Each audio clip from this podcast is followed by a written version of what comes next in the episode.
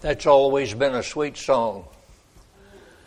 Sweet hour of prayer. All right, if you have your Bibles, I want you to turn with me this morning to the 10th chapter of John. The Gospel of John Matthew, Mark, Luke, and John. The Gospel of John, and I want to read for your hearing beginning with verse 22 through verse number 30.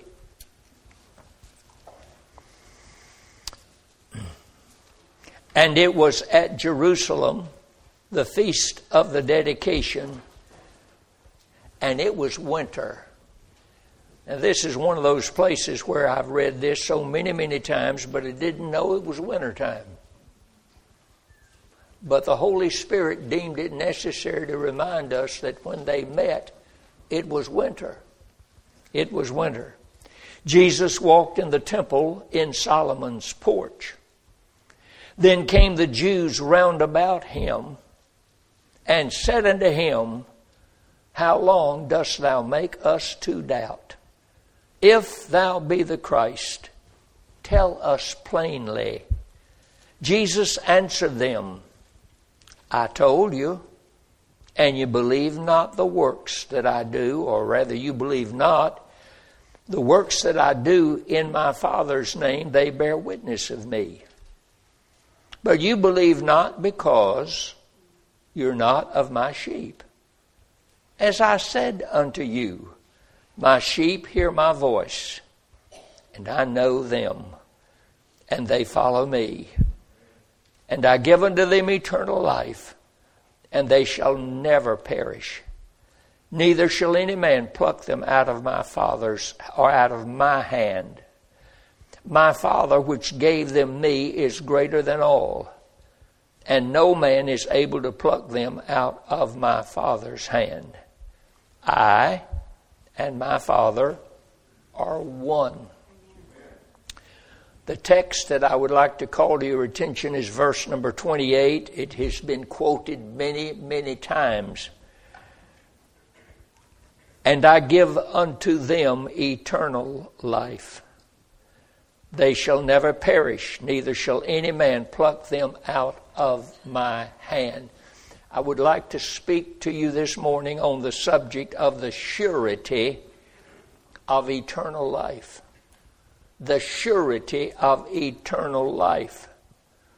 This little word, surety, in the English has a twofold meaning.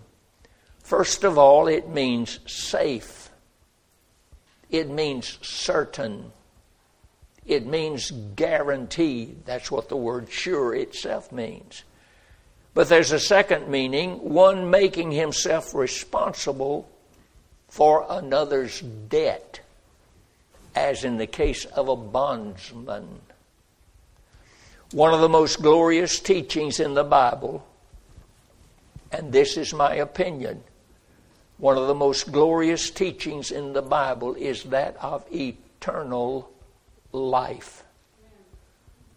From the time you are born and come into this world, we start trying to stay alive. Even when we're children and babies, we have parents who speak for us and warn us as we grow up there are some things you don't do, and there's some things that you exercise caution in doing, trying to get us to see the importance of staying alive. This word eternal means without end. It is sometimes called everlasting life, or the synonym would be eternal life. Thus, it means eternal life living forever. What a joyful prospect. Eternal life, living forever. One of the most tragic teachings in the Bible is that of eternal death. Eternal death. Eternal death means dying forever. What a terrible thought. Through the term eternal death, though it's not in the Bible, there are three other terms in the Bible that speak of the same thing. You won't find the terminology eternal death per se in the Bible, but there are three other terms that speak of the same thing. One is called eternal damnation. Eternal damnation. That's found in Mark 3, verse 29. The Lord Jesus said, He that shall blaspheme against the Holy Ghost hath never forgiveness, but is in danger of eternal damnation. It is spoken of in Hebrews chapter 6, verse number 2. It is called there eternal judgment. It's not just a judgment for a while, it is a judgment that lasts forever and ever and ever. In Hebrews chapter 6, verse 2, Paul if he's the writer of the book of Hebrews, of which I do not believe he is, but that's beside the point. The writer of the book of Hebrews is talking about things that God's people preach and practice. He says, of the doctrine of baptisms, and of laying on of hands, and of the resurrection of the dead, and of eternal judgment. Eternal judgment. The third term is used in place of eternal death, but it means the same thing. It's called eternal fire. Eternal fire. And Brother Field has been teaching about this eternal fire in the book of Jude as he teaches every Wednesday night.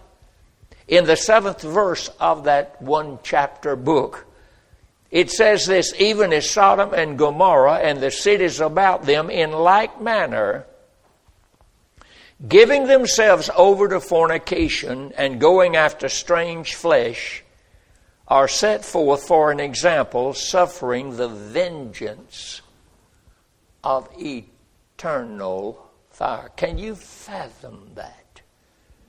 Can you fathom that? When I was a small child, being raised in a modest home in Roxboro, North Carolina, for the first 20 years of my life, when I was a small child, we had a little old wood grate fireplace in every room in the house, and that's the only fire we had was from those small fireplaces. And though I was too young to remember this, I was walking across the hearthway and I stumbled as a small child and I fell and grabbed hold of the grate with my hand, and I still bear in my hand the scar from that fall. He's not talking about burning for a little bit of time here, five minutes or maybe 15 minutes or an hour. He's talking about burning forever and ever and ever. Our text speaks of one of the greatest doctrines of grace, namely the doctrine of eternal security. The eternal security of believers is not believed by all professing Christians. As a matter of fact, it is believed only by a few when you compare it to the multiplied many different denominations that we have. Every major denomination, practically, practically, every major denomination believes in losing your salvation. They believe you can be saved one minute and lost the next minute. They believe if you do anything wrong, that God disowns you and that relationship has been broken. Baptists are not by themselves, but they are one of the largest groups of people who believe that whenever God saves a man, he saves him forever. And it is called eternal salvation. The text that we read for you in verse number 28 where the Bible says this I give unto them eternal life. They shall never perish, neither shall any man pluck them out of my hand. What is there about that verse that's hard for you to understand? It's pretty plain, isn't it? It doesn't need a commentary. It just needs believing. Believing. It says exactly what it means, and it means exactly what it says. I give unto them eternal life, and they shall never perish. I believe we all know people who used to shine, but they don't shine too much anymore. We know of people who made a profession of faith. They looked pretty good for a while, but then because something happened, they fell by the wayside. It is not ours to question the lives of other people. However, it is our responsibility to believe what God says. And that's where we are this morning. Look how simple and yet profound this text is. Now, not all texts in the Bible are that way. There are some texts in the Bible I come away from just scratching my head. To me, one of the most profound and difficult subjects in the Bible is the Holy Trinity of God God the Father, God the Son, and God the Holy Spirit. I know there's some that have figured that out, but I'm still figuring. I believe it with all my heart. One God manifesting Himself in three different persons Father, Son, and Holy Spirit. However, let's look at this text today. Look how simple and yet profound it is. I give unto them eternal life, and they'll never perish. I like to emphasize every word that is in that text. He says, I give unto them eternal life. Eternal life. What is being given in our text? Eternal life. That's far greater than the jackpot. It's far greater than the lottery. It's far greater than having $5,000 a week for the rest of your life. Eternal life supersedes anything that the normal and natural man can think of. This refers to the quality of life that we have in Jesus Christ. It has infinite duration. It is perpetual. It is endless. It is timeless. It is used 42 times in the Bible. Eternal salvation. Eternal salvation. I give unto them eternal life. I give unto them eternal life. Not to everybody but I give unto them eternal life. To whom is this given? He's not talking about the nominal church member. The recipients of which he speaks are described in verse number 27. What does number 27 say? My sheep, are you there? My sheep hear my voice. I know them, and they follow me. God knows his sheep. Christ died for his sheep.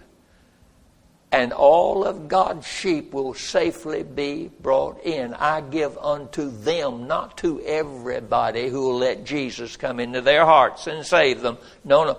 He gives to his sheep eternal life. Precious, precious promise there. Notice, however, if they do not hear and follow, they're not his sheep. That's what it says. My sheep hear my voice, I know them, and they follow me. I was reading again that verse over and over in my study. My sheep hear my voice, I know them, I know who they are. You didn't surprise the Lord my dear friend, when you trusted Christ as your Savior. He planned it all along. You're one of His sheep. When I pastored another church here in Tyler back in the early 60s, there was a lady in that church. Pardon me the timing on that. Let me bring you up to date not in that particular church, but in this church, which was. It's hard for me to know where I've been in 45, 50 years, folk. A lot of things have happened. Sears and Roebuck moved. Yeah. But this lady and her husband had six little children, just like dee dee dee dee dee dee dee dee dee dee dee. And they lived in White House. And she had been wanting to talk to me, and she said, Could I bring my family? I said, By all means. And when she came in the door, I counted them one, two, three, four, five. I said, I thought you had six kids. She said, Oh my goodness, I left out, went home. The Lord won't leave you at home. He knows who his sheep are. By the way, she left and she said, I'll be back in about 35, 40 minutes. Drove back to White House and got up the straggler, little bitty old tow headed boy, and brought him to church. Then she had all the sheep. Isn't it good to be known of the Lord? You not only know Him, but He knows you. Know you. I give unto them. These are they who are given to the Son by the Father. In verse 29, my Father which gave them me. How did the sheep become the property of Christ? How is it that that was brought about? My Father which gave them me is greater than all, and no man is able to pluck them out of my Father's hand. He concludes it by saying, I and my Father are one. He does not mean by that the Father and I are one person. That the Father is me and I'm the Father. No, the Scripture's careful to distinguish Father, Son, and Holy Spirit, but one in purpose. They belong to the Father.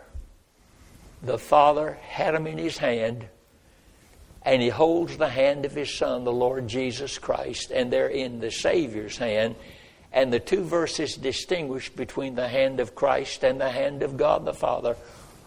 We have eternal salvation. It is eternal. No man can take them out of my Father's hand. And then I give unto them eternal life. I give. I give unto them eternal life. How much does it cost? It is a gift. It is in no way a matter of debt or reward. It is never earned or is it probated. It's an unconditional gift of God's grace. And I say unconditional because it was given before you were ever born. And God directed it to you in your heart, in your direction. And finally, I give unto them eternal life. I give it. I give unto them eternal life. Who is it that gives?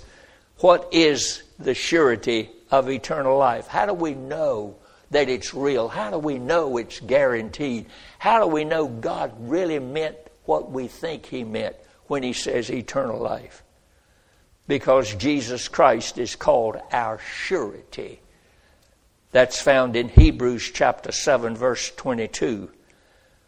God's covenant of grace, which was brought into being before the worlds were ever established, his covenant of grace to save sinners is ratified and is guaranteed by the person and work of Jesus Christ.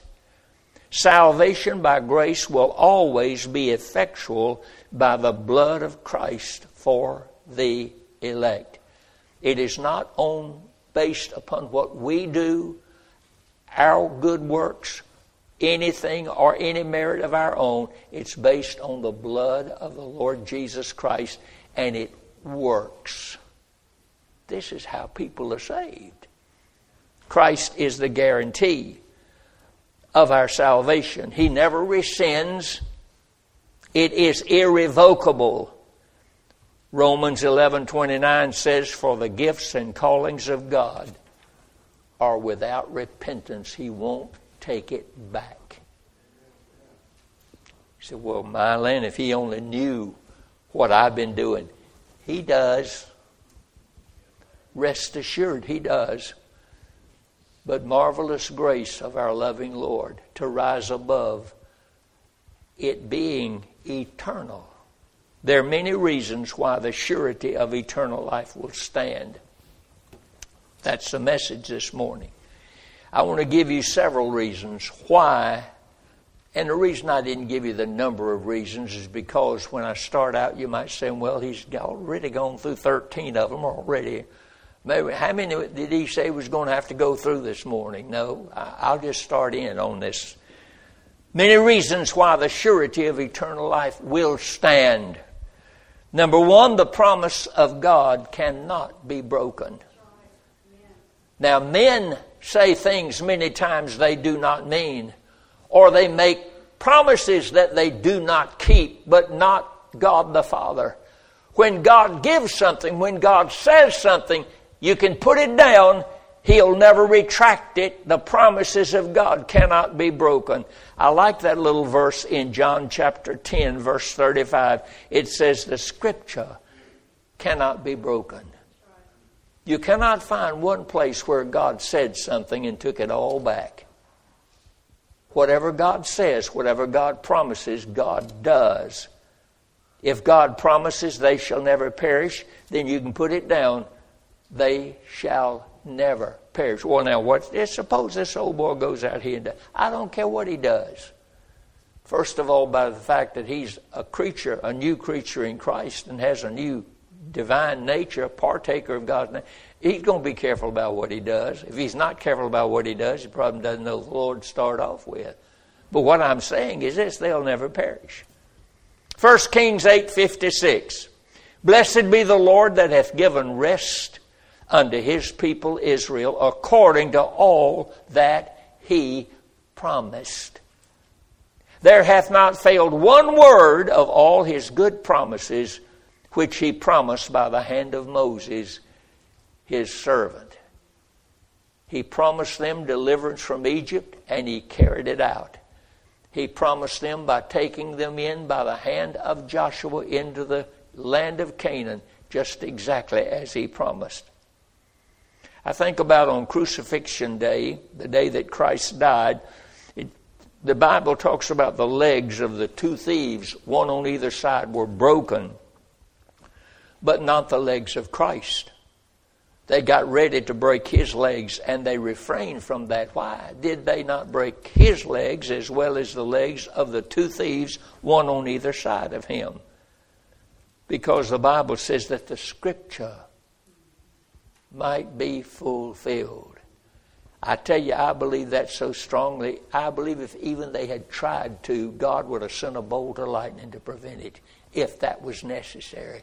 It could never have happened that a bone of his body would be broken. Why is that so? Because the Scripture said it. The Scripture said it. Psalm 34, verse number 20. I love this. He keepeth all his bones. Speaking of Christ, not one of them is broken. In Exodus 12, 46, in one house shall it, that is, shall the lamb be eaten. Thou shalt not carry forth of the flesh abroad out of the house, neither shall you break a bone thereof. In that Passover selection of a lamb, they had to be very careful that a bone could not be broken. Why? Because that lamb was a type of the Lord Jesus Christ, and it was fulfilled when he died on Calvary.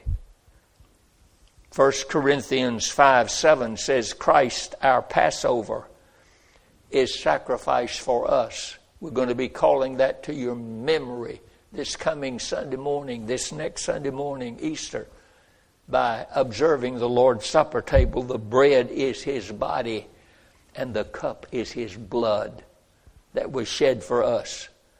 So the promise of God cannot be broken. If God said He's going to do this, He'll do it has already done it, is doing it, and will forever in eternity do it. Second of all, I believe this text is absolutely true in every sense of the word because the purpose of God cannot be frustrated. Have you ever thought about the many things that God Almighty, the Creator, is involved in?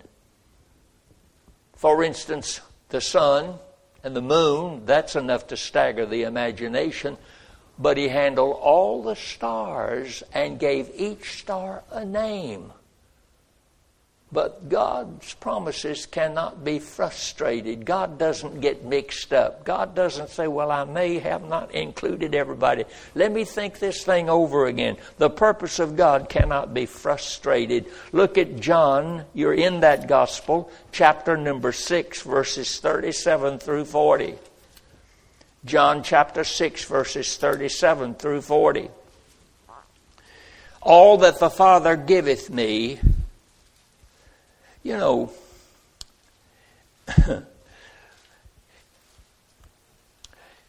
if a person just believed what the Bible said, really, all that the Father giveth me shall come to me. The other side of that is this if they don't come to Christ, they weren't given to the Son by the Father. Do you see that? And him that cometh to me, I will in no wise cast out. For I came down from heaven not to do mine own will, but I came down to do the will of him that sent me. And this is the Father's will, which hath sent me, that of all which he hath given me, I should lose nothing, but raise them up again at the last day. And this is the will of him that sent me, that every one which seeth the Son and believeth on him may have eternal life. That's not possibly he might or possibly he may not. It's saying that he will, may, permission wise, have eternal life. God will approve of his salvation for that individual and believeth on him may have eternal life or everlasting life, and I'll raise him up at the last day. And in John chapter 10, back to our text, but verse especially 16, the Lord said, And other sheep, other sheep I have which are not of this fold. What was his fold? Israel. But he says at this particular juncture, there are some other sheep. I mean, Israel's not the only folk going to heaven. God said, I've got some other sheep, other sheep. And he calls them that other thing. And other sheep I have, which are not of this fold, them also, watch it, I must bring. They shall hear my voice. There shall be one fold, there shall be one shepherd. He cannot be frustrated. The Lord is not trying to save anybody. He's not trying to find lost sheep. He will find all he looks for. And all that he finds, he will safely bring in. I believe in eternal life, the surety of eternal life, the absolute certainty of it.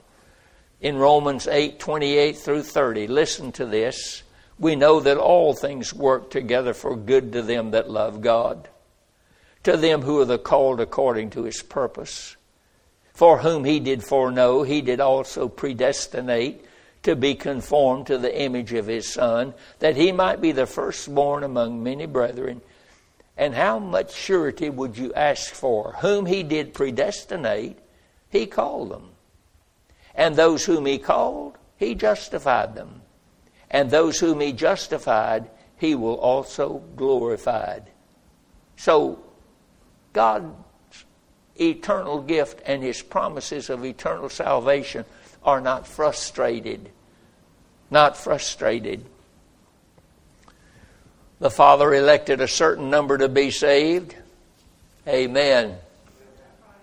The Son died for each one the Father elected. Amen and the Holy Spirit regenerated and draws each of the elect to Christ. I have a question. What happens if one of these fell out of the number? Have you ever thought about that?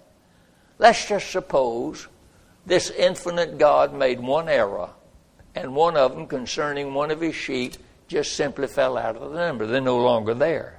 It would create, if that could happen, which is a total absurd impossibility, it would create mass confusion within the Godhead. Would it not? How many people went into the ark? Eight. How many people came out of the ark? Eight. The same number that went in are the same ones that came out. So it is with all of God's elect. He's not frustrated. Thirdly, the atonement of Christ for the sinner cannot be repealed. The atonement for Christ, of Christ for the sinner, cannot be repealed. In the book of Isaiah, chapter 53, verses 10 and 11, Yet it pleased the Lord to bruise him he hath put him to grief when thou shalt make his soul an offering for sin. He shall see his seed, he'll prolong his days, and the pleasure of the Lord shall prosper in his hand. He shall see the travail of his soul and shall be satisfied. By his knowledge shall my righteous servant justify many, for he shall bear their iniquities. Whose iniquities? Verse 6 All we like sheep have gone astray. We've turned every one to his own way, and the Lord hath laid on him the iniquity of us all. The atonement of Christ for the sinner cannot be repealed. If Christ actually paid for all the sins of the sinner, past, present, and future, then what is it the sinner does that makes the Son of God take it all back. I'm waiting. If the Lord died to save us from all of our sins, past, present, and future, and it was an effectual atonement, then what would we have to do to make God take it all back?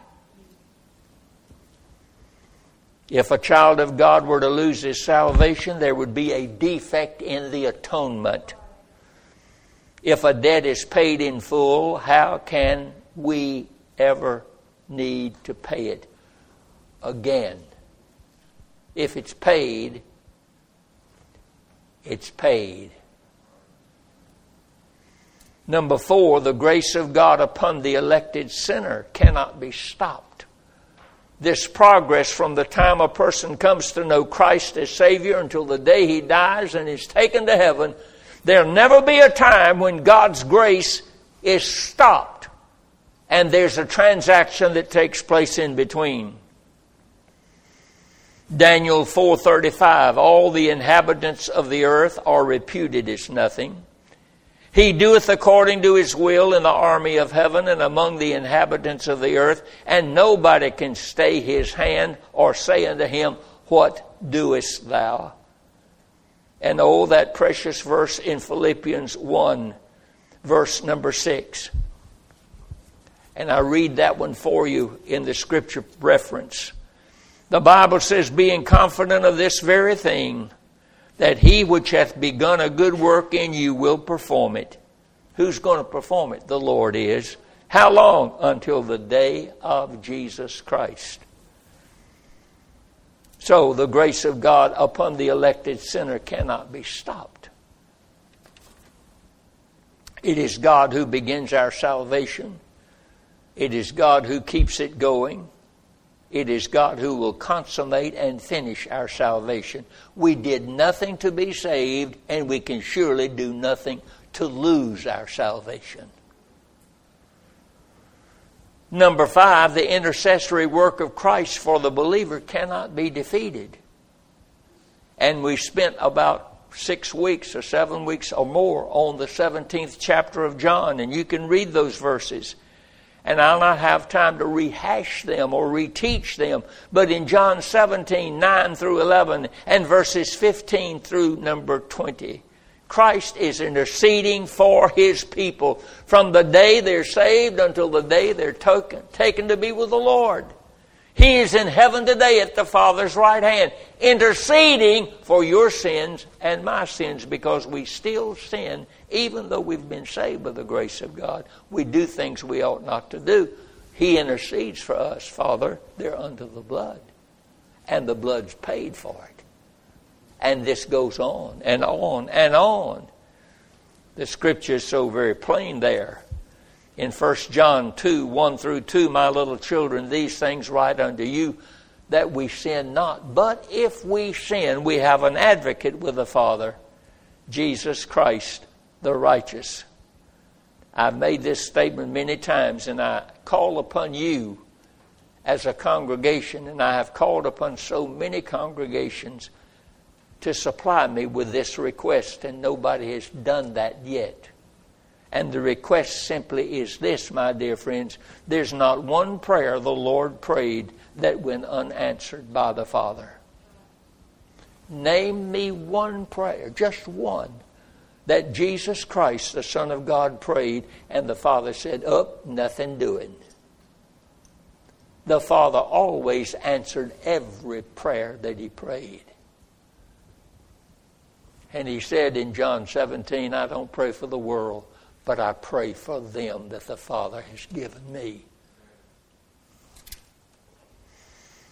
Number six, the seal of the Holy Spirit cannot be broken. In Ephesians 1 13 through 14, in whom you also trusted after that you heard the word of truth, the gospel of your salvation in whom also after that you believed, you were sealed, S E A L E D, sealed, with that Holy Spirit of promise, which is the earnest of our inheritance until the redemption of the purchased possession under the praise of his glory. And it is coupled with Ephesians 4:30, grieve not the Holy Spirit of God whereby you are sealed unto the day of re- how long we sealed for preacher? Until the day of our redemption that is the redemption of our body. That's how long we be sealed for. Have you noticed in revelation 20 verse number 3 the lord takes the devil puts him in the bottomless pit and puts a seal on him? And he couldn't do anything for 1000 years because of the seal and when a child of God is saved, God puts the seal of the Holy Spirit on that transaction. And we're sealed until the day of our redemption. I don't know who the author is, but I like what he had to say.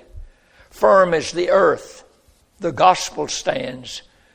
My Lord, my hope, my trust. If I am found in Jesus' hands, my soul can never be lost. His honor is engaged to save the meanest of his sheep. All that his heavenly Father gave, his hands securely keep.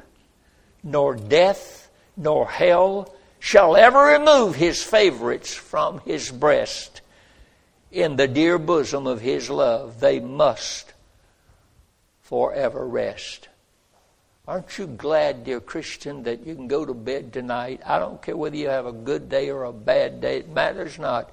You can put your head on your pillow and know this if you've been saved by God's grace, you are saved forever and forever and forever. And finally, the birth by the Holy Spirit cannot be reversed. Nicodemus was a smart man, but he was dumb as nails concerning some other things. Take a moment to turn to John chapter number 3, verses 3 through 4. John 3, verses 3 through 4. We have a moment or two. Let's not rob the scripture of this. In verse 1, there was a man of the Pharisees named Nicodemus, a ruler of the Jews.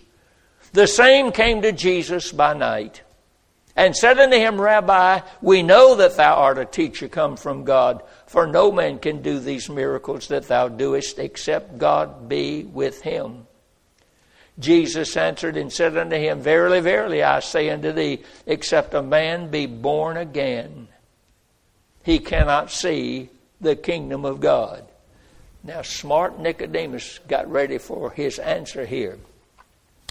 Nicodemus said unto him, Now how can a man be born when he's old? Can he enter the second time into his mother's womb and come out the second time? Can he do that? Such ignorance. Christ was talking about a whole different thing. He was talking about being born again of the Holy Spirit of God described by the term wind. The wind bloweth where it listeth. You hear the sound thereof. You cannot tell whence it cometh or whither it goeth. So is everyone that's born of the Spirit. Physical birth gives you physical life. Spiritual birth gives you spiritual life.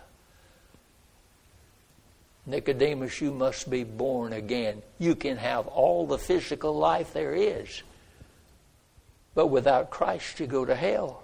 You must be born of the Holy Spirit. And the birth by the Holy Spirit cannot be reversed. Think about it. Can a man enter the second time into his mother's womb and be born? No, he cannot. Neither can he or anybody else. It's an impossibility. We're talking about being born by the Holy Spirit. Eternal life is for believers only.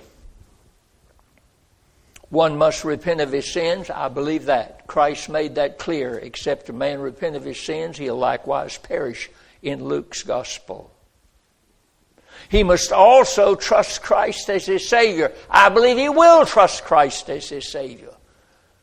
When the Holy Spirit moves upon his heart and quickens him and makes him a new creature in Christ.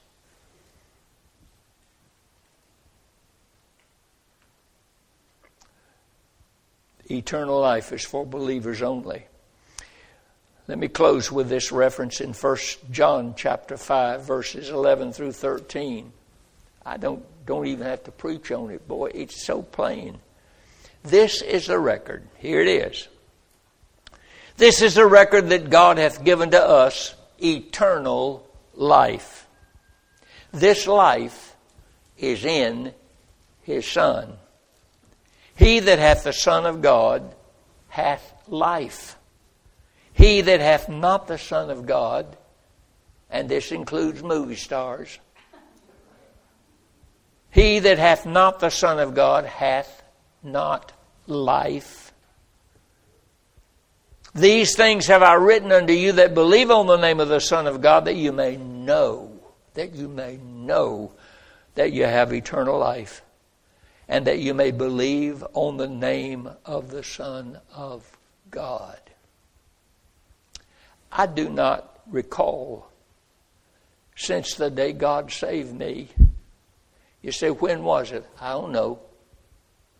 I doubt that you know. You say, well, I, I never will forget the time and the place.